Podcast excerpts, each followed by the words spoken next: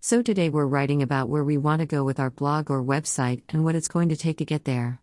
I'm not sure where this is going to go, haven't really thought about it too much. I mean, I'd like to make it like some of these other bloggers and influencers. I don't know if that's going to happen for me.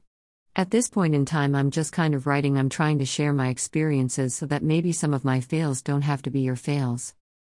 What I would like to happen just to help the next person that wants to start a homestead or was a small hobby farm because a lot of what I do, even though I call myself a homestead, would be the same things that a small hobby farm would do.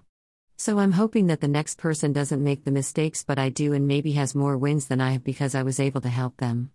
That is what I would like to do and where I would like my blog to go. That's how I started. I watched somebody else with their blog and it helped me to get where I am today. If we don't have someone to help us, then we are just going to flounder and get nowhere except frustrated. I am hoping to remove that frustration from the next person. If I can help just one person, then I have done my job. If you would like to see my other post from the Ultimate Blog Challenge, click here and here. Have a great day. Renee